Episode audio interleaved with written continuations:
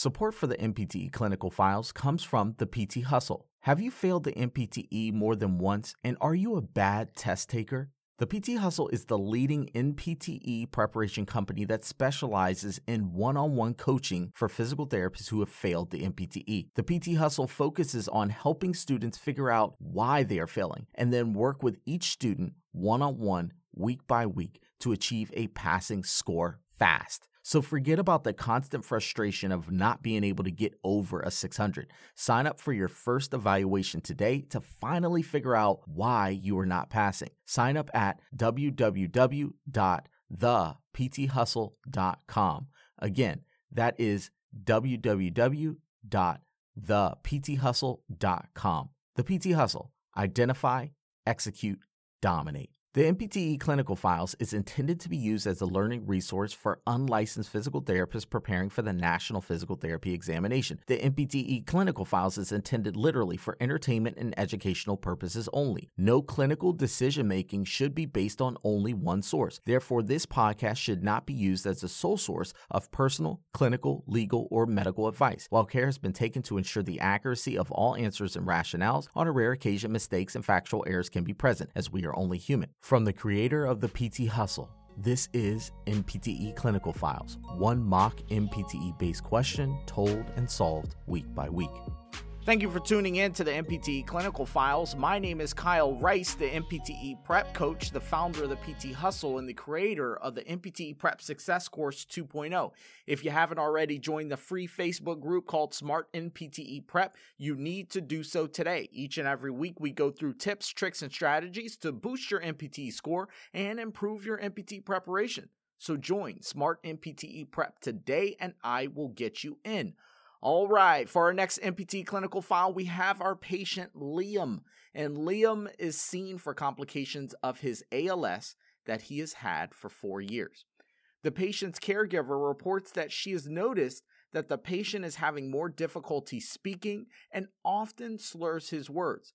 She states that the patient often laughs and cries uncontrollably. During a thorough examination, which of the following examination findings is most likely to be present? All right, so A is impaired constriction of the pupil when light is shined into the eye. B is 4 out of 5 or good masseter strength. C is impaired lateral gaze. And D is inability to keep eyes closed against resistance. All right, so we have our patient Liam, and he's being seen for complications of ALS that he's had for four years.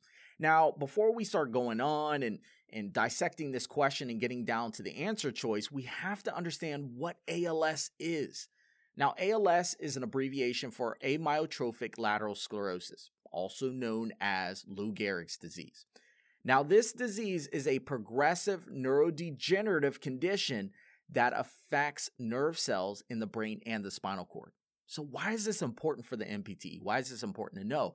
Well, it's important to know because ALS has both upper and lower motor neuron symptoms, and that's really specific.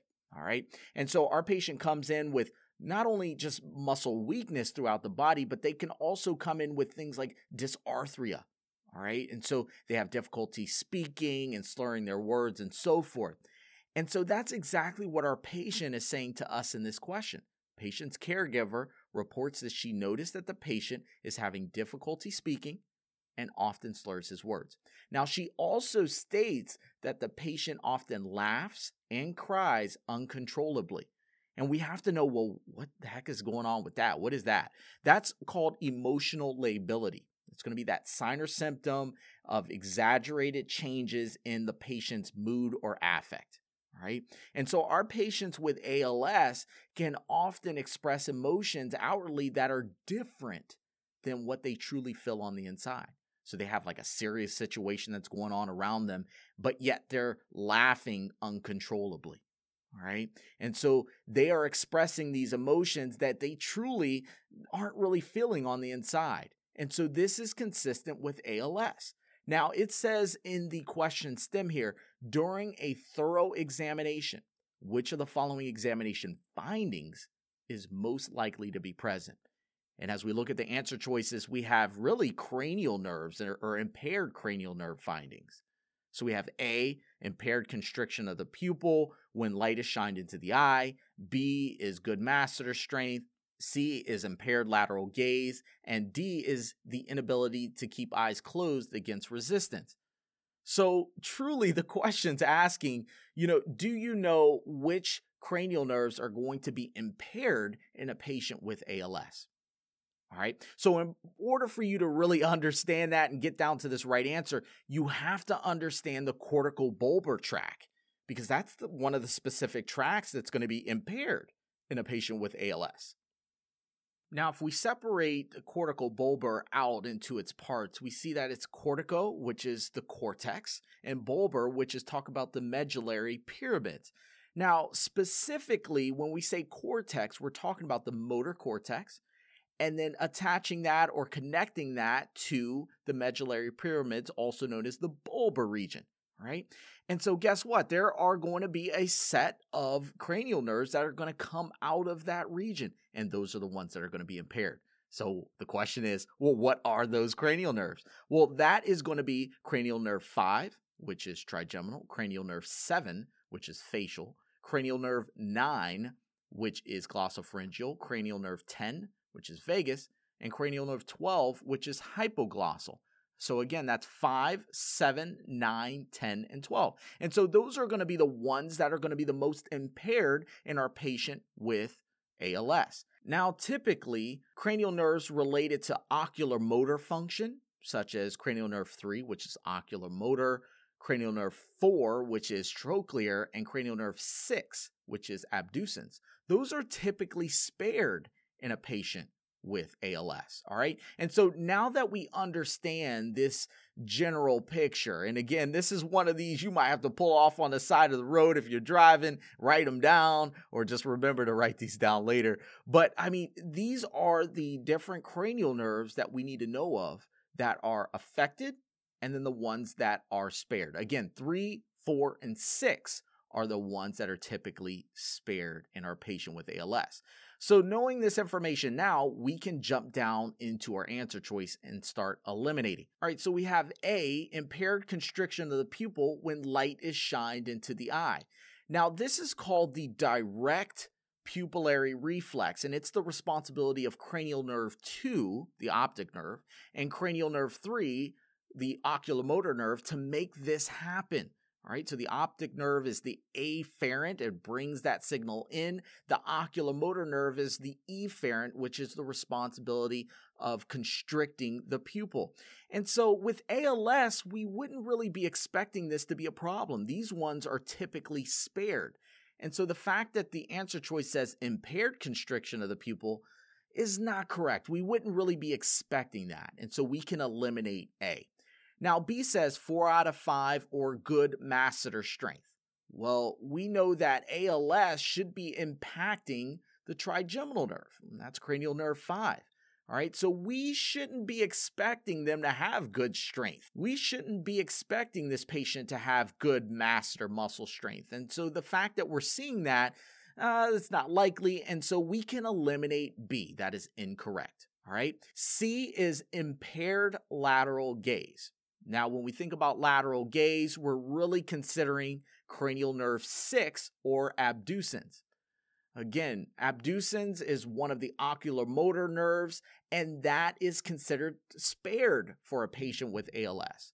All right. And so we would not be expecting to really see impaired lateral gaze in our patient with ALS. And lastly, we have D, which is the inability to keep eyes closed against resistance. So you have to really think, all right, what cranial nerves is involved with closing the eyes tightly and allowing it to go against resistance? And that is going to be cranial nerve 7 or the facial nerve. All right. And so cranial nerve 7 is a part of that bulbar region. It is going to be one of the cranial nerves that is affected by ALS. And so we would expect the inability to keep eyes closed against resistance. we expect there to be impaired facial nerve. And so our final answer is going to be D. The most likely to be present is an inability to keep eyes closed against resistance. This is not an easy question. Congratulations to every single one of you who are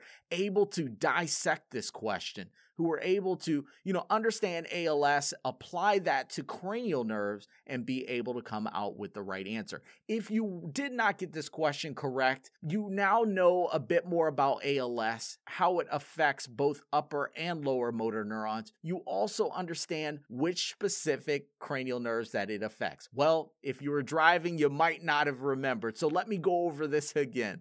All right. So ALS is going to affect cranial nerve 5, the trigeminal, cranial nerve 7, the facial, cranial nerve 9, glossopharyngeal, cranial nerve 10, vagus, cranial nerve 12, hypoglossal. Those are the cranial nerves that are most affected, but cranial nerve 3, 4, and 6 are usually spared. As always, I want you to continue to challenge yourself and ask yourself, well, what other types of upper motor neuron or lower motor neuron symptoms would be present with this type of condition? What if it had asked me a bunch of lower motor neuron versus upper motor neuron type symptoms? Would I be able to pick out which one is most likely to be present? You always want to challenge yourself in these ways in order to be prepared for the NPTE curveballs. As always, keep learning, stay committed. I'll see you on the next one. Thank you for tuning in to the NPTE Clinical Files. Support for the NPTE Clinical Files is provided by the PT Hustle. Have you failed the NPTE? What are you going to do differently this time to get a different result? You should try one on one coaching in order to get you the direction and structure that you need to be successful. Stop guessing whether you're going to pass on your next attempt. Sign up for an in depth NPTE evaluation today to figure out the quickest way to passing the boards. Sign up at thepthustle.com forward slash services. Again, that is thepthustle.com forward slash services.